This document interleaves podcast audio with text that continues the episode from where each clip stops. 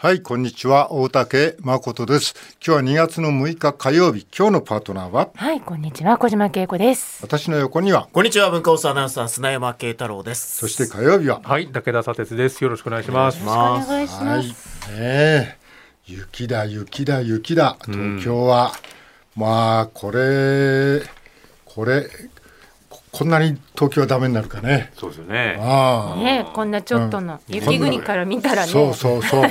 何でもね8センチ雪ですけどねね。昨日帰ろうとして車で、えー、芝芝公園か、あそこから乗って、まあ、高速？あ高速うん、高速乗れるんだと思って、あそこで乗って、そしたらそこから分かれる渋谷方面に行くのが、はいそこが通行止めになってて、行けない。でもう少し先に行くと新宿方面に行くところが通行止めになってこれが行けない。いけない。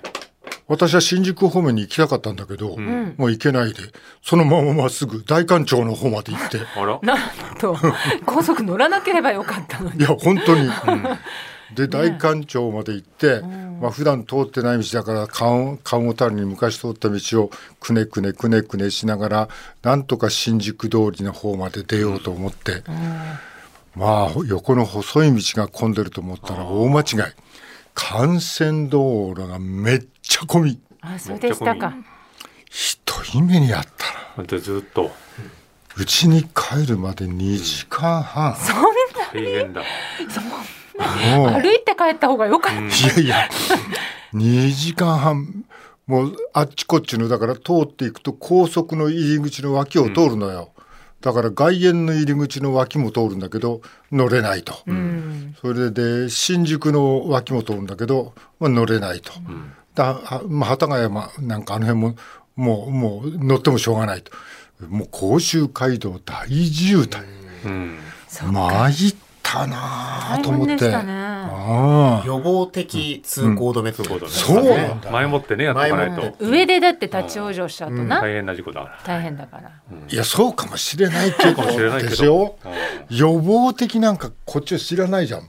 うん。もうぎ昨日は打ち合わせを一つキャンセルして、はいもうでまあ車で来ちゃったもんだからまっすぐ帰ろうと思って、だから乗ってあ高速乗れると思ったら乗ったら、あどんどん違う方にこう ずれてそっちじゃねえよなんて思いながら。はるか遠くまで。遠くまで行ってそっから今度下道で 高速道路大渋滞。うち、に帰ってきてニュース見たら、ん。ちょうど幡ヶ谷ランプの乗り口のところから、そこでなんか、あのーアナウンサーの人が、は高速大渋滞ですなんてややってるわけよ。中継をね。俺通ったそこって。俺の通ったとこでやんそこうん高速使えませんね。なんて言われて使えないんだよ大ね。変でしたよね。まあだった。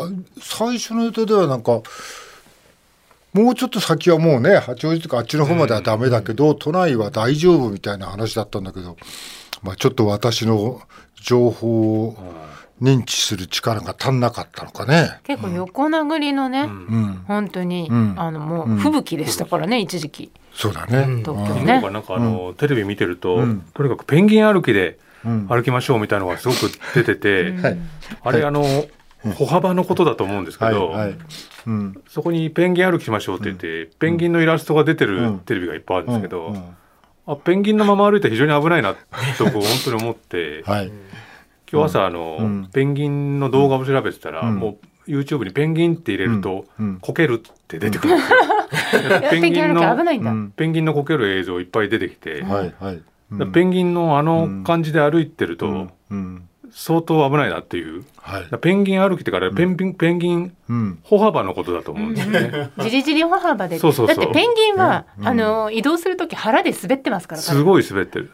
で、しかもすごいその、群れで歩いた時に、まあ前のやつが大丈夫だろううんと思って歩いてて焦げちゃうみたいな。ね、はい。でその後はもういいやって言ってお腹でシューって滑って歩いてないですから、彼はね。うん。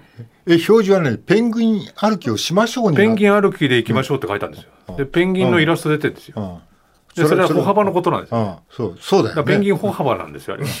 そうだよね、ペンギン歩きだとあのままうん。ペンギンイメージして歩いたら絶対こけますから、あれね。うどっちかっていうとおじいちゃんっぽい歩き方が安全ってことですよねだから。そうですね。まあ一歩一歩前前かがみで。着実にこううん。ね。まあでも昨日みたいな時は急にだからわ都会であるえっと靴の裏がそうなってない。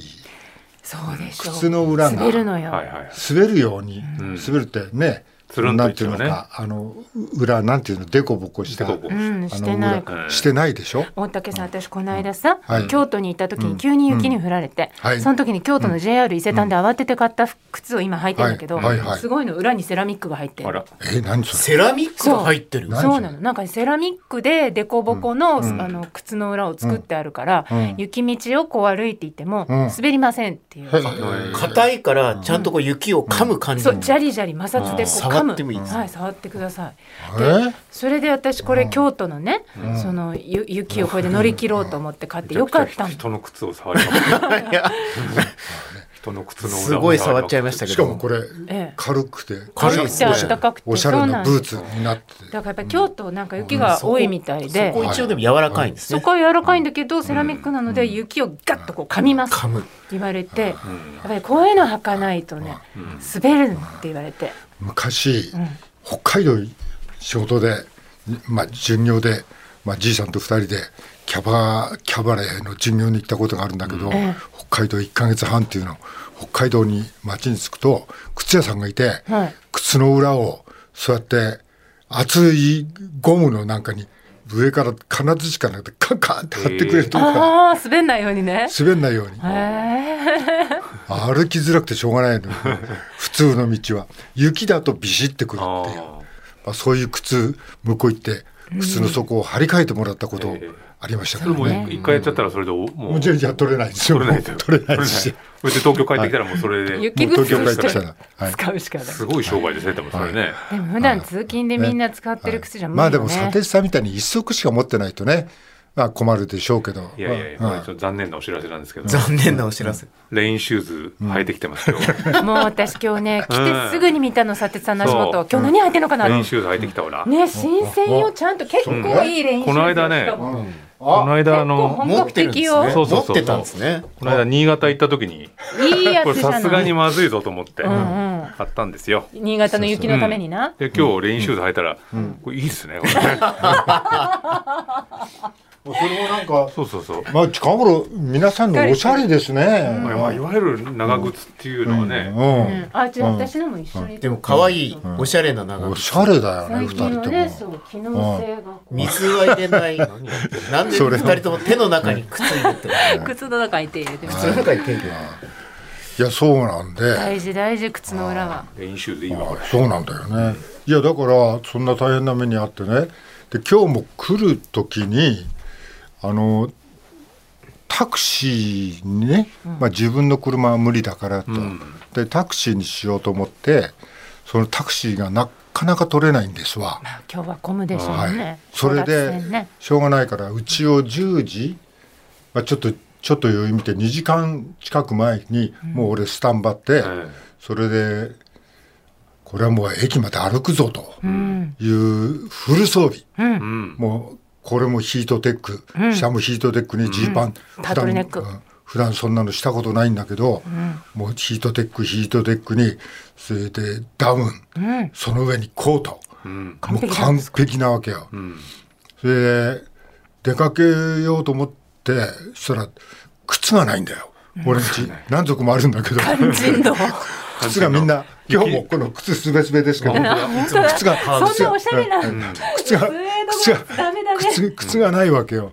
でタクシーにするか歩くか、もうギリギリギリギリで。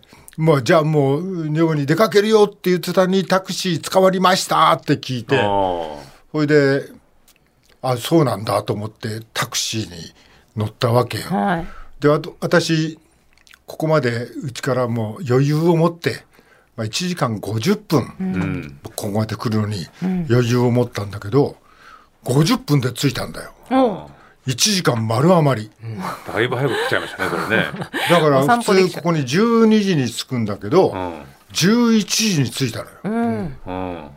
これでさ11時に着いてこのまま来ましたっていうのもねちょっとなんだなと思って。まあスタッフもね慌てますよね。早いな早いなと思いま早いな。こんな早く来られたら困るなみたいな感じ。であるあるんで、まあ、しょうがないからちょっと下にコーヒー屋さんがね1階にあるから、ありますね。そこで時間を、まああこうちょっと潰そうと思って。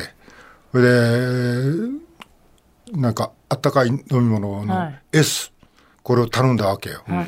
で頼んだんだけどこれそこで飲んで小一時間潰せばいいんだけどその中暑いわけよ。あ逆にね。たくさん俺は来てるから、はいはいはいそうですよねたくさん来てて。そうテック越冬隊スタイルだもん。そうなんだよ。暑いんだよ。で、だって年寄りだからね。これさまた脱いでもう一回ここで来てどうのこので人になんかねぶつかったりしたりするのも嫌で嫌じゃない。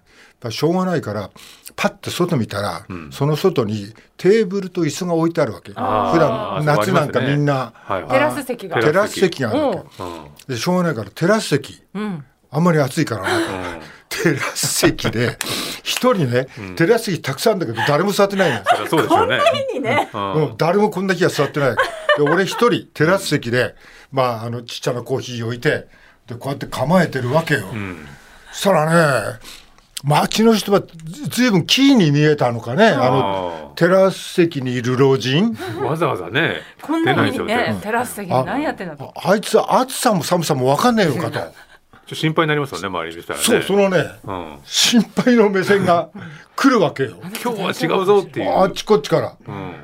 あのー特になんかおばさんなんかはね、うん人覗く俺ちょっともう嫌だから少し下向いてたら、ええ。下向いてる顔の覗き込んでる人がいるわけよ。うん。もうそこでほら、大丈夫ですか？みたいな。こうやって寝込んでんじゃないかこうやってるんじゃないか。動いてるから。寝てはいけませんみたいにね。こう。お右手だけ大丈夫大丈夫って何回こう見てて。大丈夫大丈夫。私は平気って 私は大丈夫です、うん。言いながらコーヒー飲んでたの？言いながらこう 寒くもなんともねえの。時々あのヨーロッパの人とかはね、うん。びっくりするぐらい寒い時はいはい。に外の席座ってたりね,、はいはいはいねしますけどね、いやーもうねさすがに30分いたら寒くなってきて そりゃそうだ。よく、よく頑張りましたね、30 30分。分よく頑張りましたよ。あのねそこはね、まあ、ちょっと別のもう一つ理由があってねそのテラス席からね、えー、40メートルぐらいのところにですねあの道路の脇に喫煙ボックスがあるんですわああああーありますね。はい。えーまあ、座ってるとこから3 4 0メートル、まあ、それも近いんですわ視界に入るわけだ。視界に入るわけですよ。ええまあ、だから、まあね、もうタクシーも全然タバコ吸わないで、もうずっと来て、だからそこまで来たから、そしたらパッと見たらあるから、そこでコーヒー飲んで、で15分ぐらい経ってからタバコ吸いに行って、あそれでただあのあのカップはね置いたままここ俺がいたぞと、うん。まだ戻って戻ってくるぞ感。ね。誰も他の人いないけどね、もででもうん。わかんないけど、ここは私戻ってくるぞ感っていう、出しつつタバコ一本吸って帰ってきて、うん。ちゃんとコーヒーカップありましたね。誰もその席争ってないですからね。あら。争ってないから。席取りは今日は発生しないからね、他に。いやいやもう普段雪に弱いっていうのはもう十分私も分かってるけどいやあ意外と普通に来ましたよねおお二人とも時間結構。ね。まあ電車はねある程度動けるっていうふうになったらあんまりもうずれずに来れるし、まあ、私帰りは歩くからでも、あそうですか。帰り歩くんですか、帰りいつも歩くようにしてるから。だからこの雪中行軍仕様の靴で来たんですけど、どこら辺まで何分ぐらい歩くんですか？帰りは。いつもね、結構歩きますよ。40分ぐらい歩いてそんなに歩くお買い物行っちゃったりしますそのままあのお店まですごいじゃん。ペンギン歩幅ですよ。ペンギン歩幅で今日ちょっと頑張ろうと思って。はい。佐哲さんだって駅から自宅までとか結構積もってんじゃない？の積もってますね結構ね。ねえ、うん。ちょっとた多摩地域の入り口だから。なんか結構その、うん。雪かきしてる家と、うん。雪かきしていない家っていうのが、うん。結構露骨に出ますよね。これはさいやいやいや、まあいろんな事情あると思うんですよ。いやそうなんですよ。雪かきしない家もそりゃねすごい高齢の方もいるでしょうしね。俺のマネージャーはちょっと島内から離れたと住んでるのね。だそこはやっぱし町が老人だらけなの。あだからあのそうう若いからマネージャーはえ辺りを全部雪かき2時間ええしたらしいですよ。すごい。2時間かけて、うん、いろんな人におわお礼言われながら、あうんただ思うんだけど、雪さ結構溶けるじゃん。溶けますね。でそれでさっきの話だけど、うん雪かきしてるお家と、ええしてないお家があって、んそれでまあうちもうちの前ねあの道路に出るとこだけはやったりするんだ今年今度は今回はやってないですけどいつもやるんですけども、まあどうなんだろうなと思ってそのままにしといたところのが早く溶けたりするんだよ。あそうなんだ。どうなんそうですかね。ああ。で書いて書いたか書いて集めた方がうん。いつまでも残ってたりするわけよ。そこに。あ山が確かにね。このつ積み上げたところそう。そうそうそう。はいはいはい。だからこれどう、難しいですね。溶け具合によるしでやるんならでも、ううんちの前だけもちょっとねね。えうち俺んちだって結構周り周り老人も多いわけだから、まあ皆様が通るところまでってで思いますもよね。俺も老人だから、まあなああんまり無理すると腰とかやられますからね。雪かきね。靴もないしね。素晴らしい革靴スウェードの革靴ええはい凍傷になりますよ。だから俺今日ゴルフシューズ履いてこようかと思ってたの。ああでもねうん、何よりいいわよ。あ本当。でも上のジーパンとのバランスが悪くてね、ゴルフシューズ白くてでかいしね。おしゃれだわ。あああまあこの雪かき問題はみんなどうしてるのだろうな。隣のうちまでやってあげちゃうよね。やる人は。まあでも、いやできない人もいるわけだし、うん。そうそう。やっていいかどうかもなんか都内はちょっと分かりづらい感じ。雪を踏みたい人もいるだろうしな、あえて。昔は、昔東京に雪積もったところはあの歩道があって道路があるじゃん、はい。で商店があって、その人たちはみんな雪を道路に向かって投げるんだよ、えへえ。道路は車が通るから、潰してああくれるから？何回も潰していくから溶けやすくなるというか。溶けやすくなる。ないから。だからって 走ってると目の前に雪が飛んでくるわけだけど 道路の。そう危ないででもちょっと。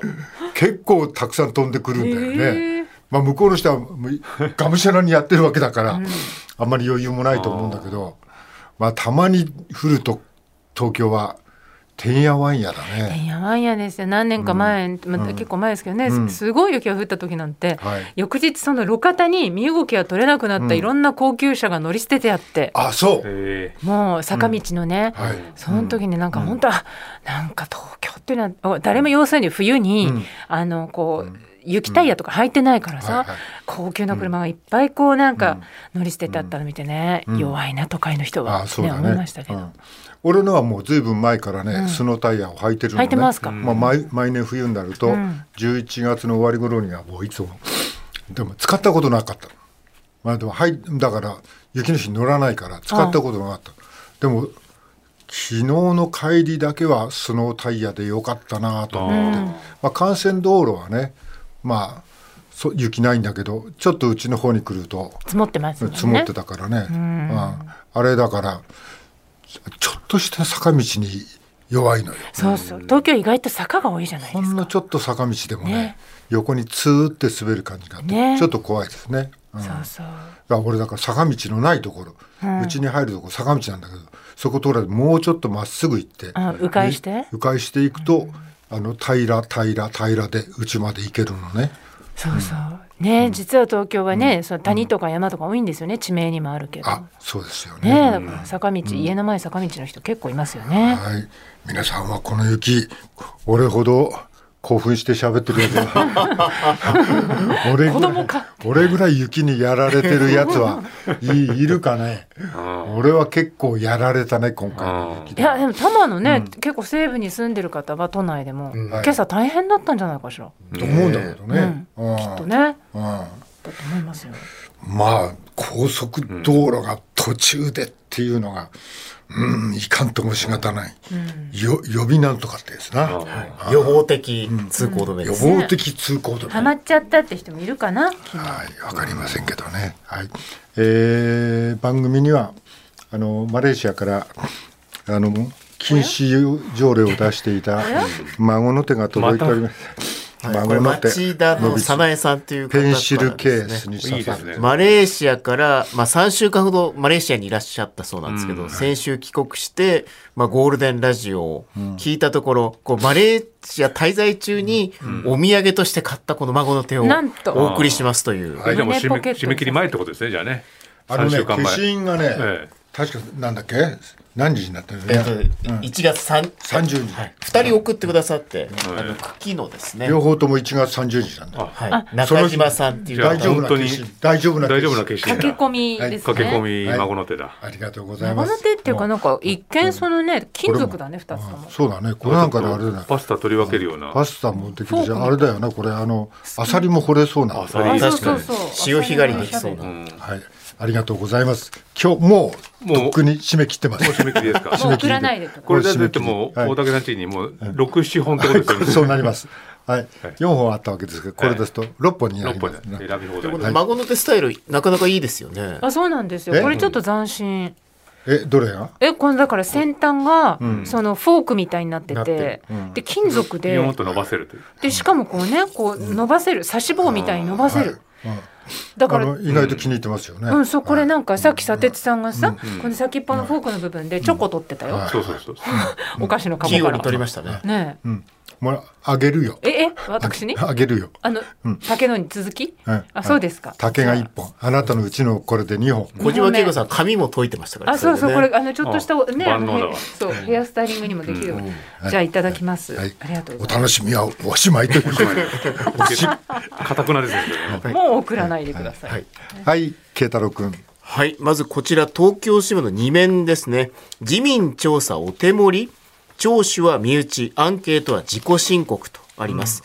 自民党派閥裏金事件という、まあ、見出しがついてるんですが、えー安倍、えー岸田総理は5日の衆議院予算委員会で自民党派閥の政治資金パーティー裏金事件をめぐり党所属の全国会議員を対象に裏金受領の有無や金額を申告させるアンケートについて今週中に行い来週早々には取りまとめると明らかにしたと。はいえーそして調査の方ですね、こちらは2日から始まっていて、森山博総務会長や小渕優子選対委員長ら党幹部が聴取する。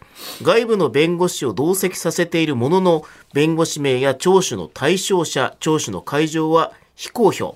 SNS では仲間同士では追及にならない、茶番だなど、自民によるお手盛り調査との見方が広がっているとあります。で、まあ、あの、この全国会議員へのアンケートの前に、まあ、一応こう、安倍派と二階派、まあ、岸田派を対象にした、まあ、調査っていうのを行っているんですけども、まあ、あの、昨日の国会の質問の中で岡田幹事長ですね、立憲民主党、はい。え安倍派や二階派にきちんと説明しろというが、きちんと説明すべきは自分のところではないか、まあ、こういう質問がありまして、岸田総理は確認できる範囲内で最大限努力すると答弁したとはい。あります。これ、毎日新聞ですね。はい。うん。えーそして、それに続くのが朝日の一面なんですが、まあ、全国会、えー全党所属の全国会議員対象に、まあ、アンケートを配りましたよっていう話を最初にお伝えしましたが、はい朝日の一面、自民裏金調査、2問だけとあります。自民党派閥をめぐる裏金問題で、自民党は政治資金収支報収支報告書を訂正した議員をリスト化し野党に示しました。えーそして自民党が同じ5日に開始した全議員アンケートの設問がわずか2問であることも分かったと。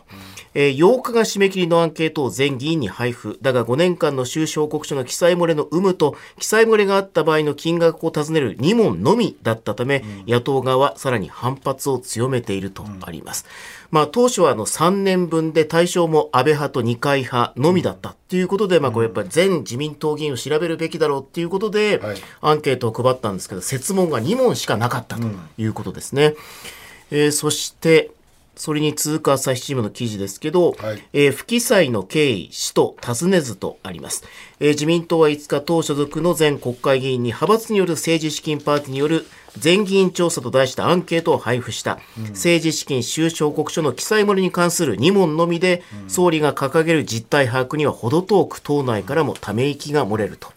まあ、回答欄になかった、あった、あったって答えた人は、まあ、5年分の記載漏れの金額を書いてくださいっていうものですが、えー総理は5日の衆議院予算委員会で聞き取り調査とアンケートを踏まえて、党としても必要な説明責任を果たしていきたいと答弁した。ただ、アンケートでは、裏金作りにつながる不記載の経緯や、その使途を尋ねていないとあります。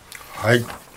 まあ、最初は、えー安倍派と二階派だけを、はい。森山さんと小渕さんはい。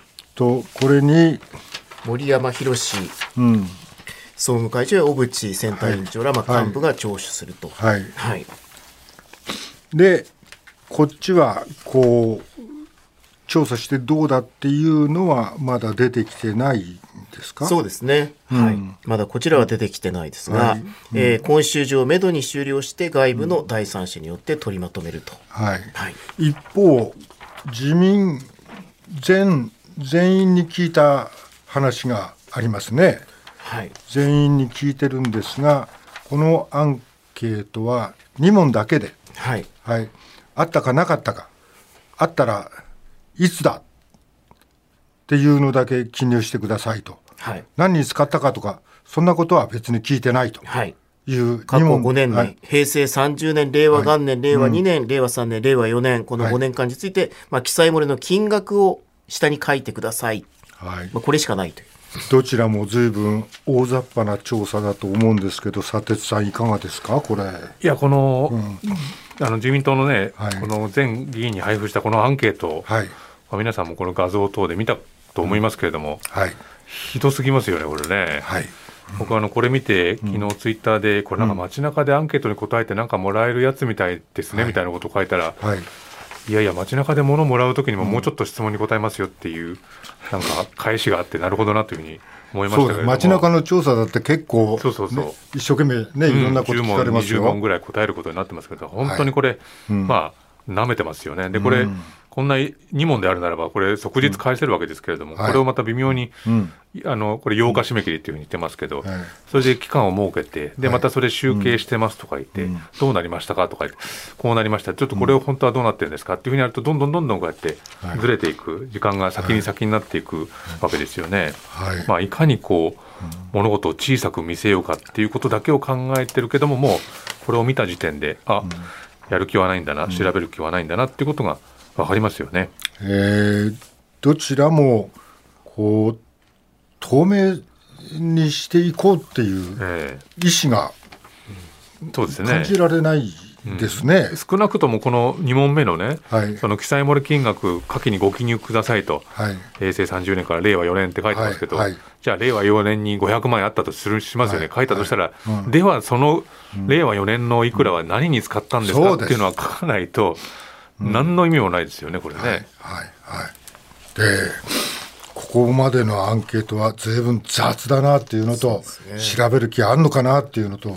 両方思いますよね。まあ、あくまででもこれ、自己申告制で、まあ、事実を記載するかどうかは、まあ、定かではないとい。うアンケートにはなっています。はい、いやだから前からこれもう透明性なんてさ、当たり前の話でさ、え。よその国なんかに比べたらこの国どうなってんだとみんな思うよね。そうですね。こんなこんないい加減な調査してるっていうのは、うん、なんかちょっともっとデジタルなそうですね。感じを、もうデジタルデジタルってもし言うんだったら、うん、もう政権とか国の方がうん。先にやんなくちゃね。そうですよ。あの僕たちはデジタルになってるけど、君たちはどうだいっていうならばそうそうそう。まだ順番としてはありますけれどもね。はい彼ら自身が全くそれを目指そうとしないというね。はい、そのデジタル政府の問題ですが、はい、えーこちら、朝日新聞ですね。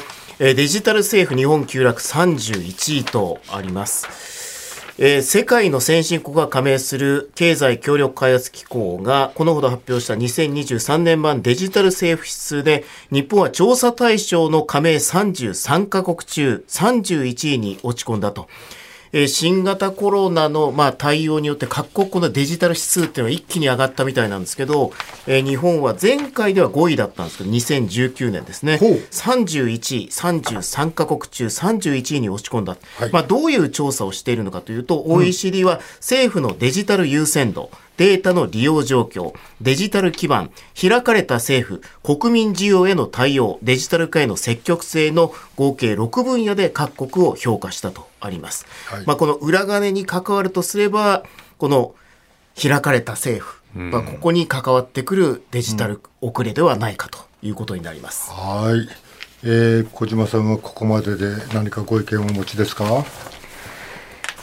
そうですね。その、えー、とさっきの自民党のはい。この政策活動費の使途開示や廃止をめぐった首相の予算委員会での発言ですけど、岸田さんのね、うん。政策活動費の使途を広く公開すれば党の活動と関わりのある個人のプライバシーや企業の営業秘密を侵害するなどと主張して、まああの公開したくないよって言ったわけですけど、でもここは知恵の凝らしどころで、はいじゃあその個人のプライバシーを侵害せず企業の営業活動を侵害しないような形で透明性を高めるにはどうしたらいいのかを考えるのがあなたたちの仕事なんですよ。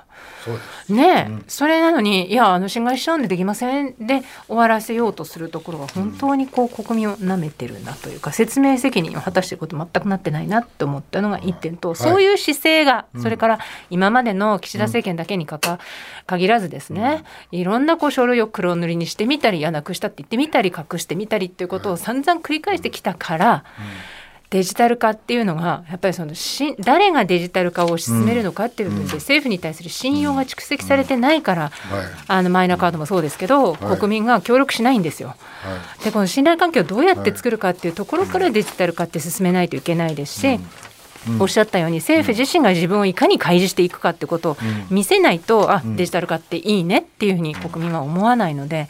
まさに今までのその、まあ、あの国民をなめたようなね、はい。あの情報の不透明なやり方っていうのが、もう自分たちの信頼を損なってきた、そのしっぺ返しだと思いますね。はい、これは別の分野でも密室で決定という記事がありまして政府の防衛装備移転三原則と運用方針の昨年12月の緩和は12人の与党議員による非公開の議論で決まった、まさに密室だけでものが決まっていると、まあこれ。国会にもかけてないってことだよね。そうですね、ん。朝日新聞の、まあ、法科大学白鳥教授の、まあ、安保の行方という、まあ、コメントですけど、やっぱりこう安全保障は国の在り方の根幹に関わるからこそ野党議員も交えて議論することが望ましい。武器輸出は憲法の平和主義にも関わる。それを国民不在野党不在でやることにどれだけ正当性があるのか疑問だと書いてあります。はい。ねえーこれからやっぱりちょっと厳しいね、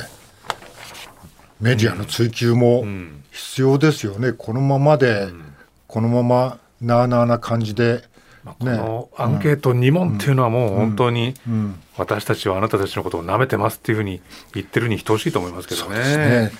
えー次です。はい、もうお時間があ来てしま時間ないですか？はい、ちょっと見出しだけですね。こちらは朝日の一面ですが、旧統一教会系から選挙支援、森山文科大臣21年衆院選とあります。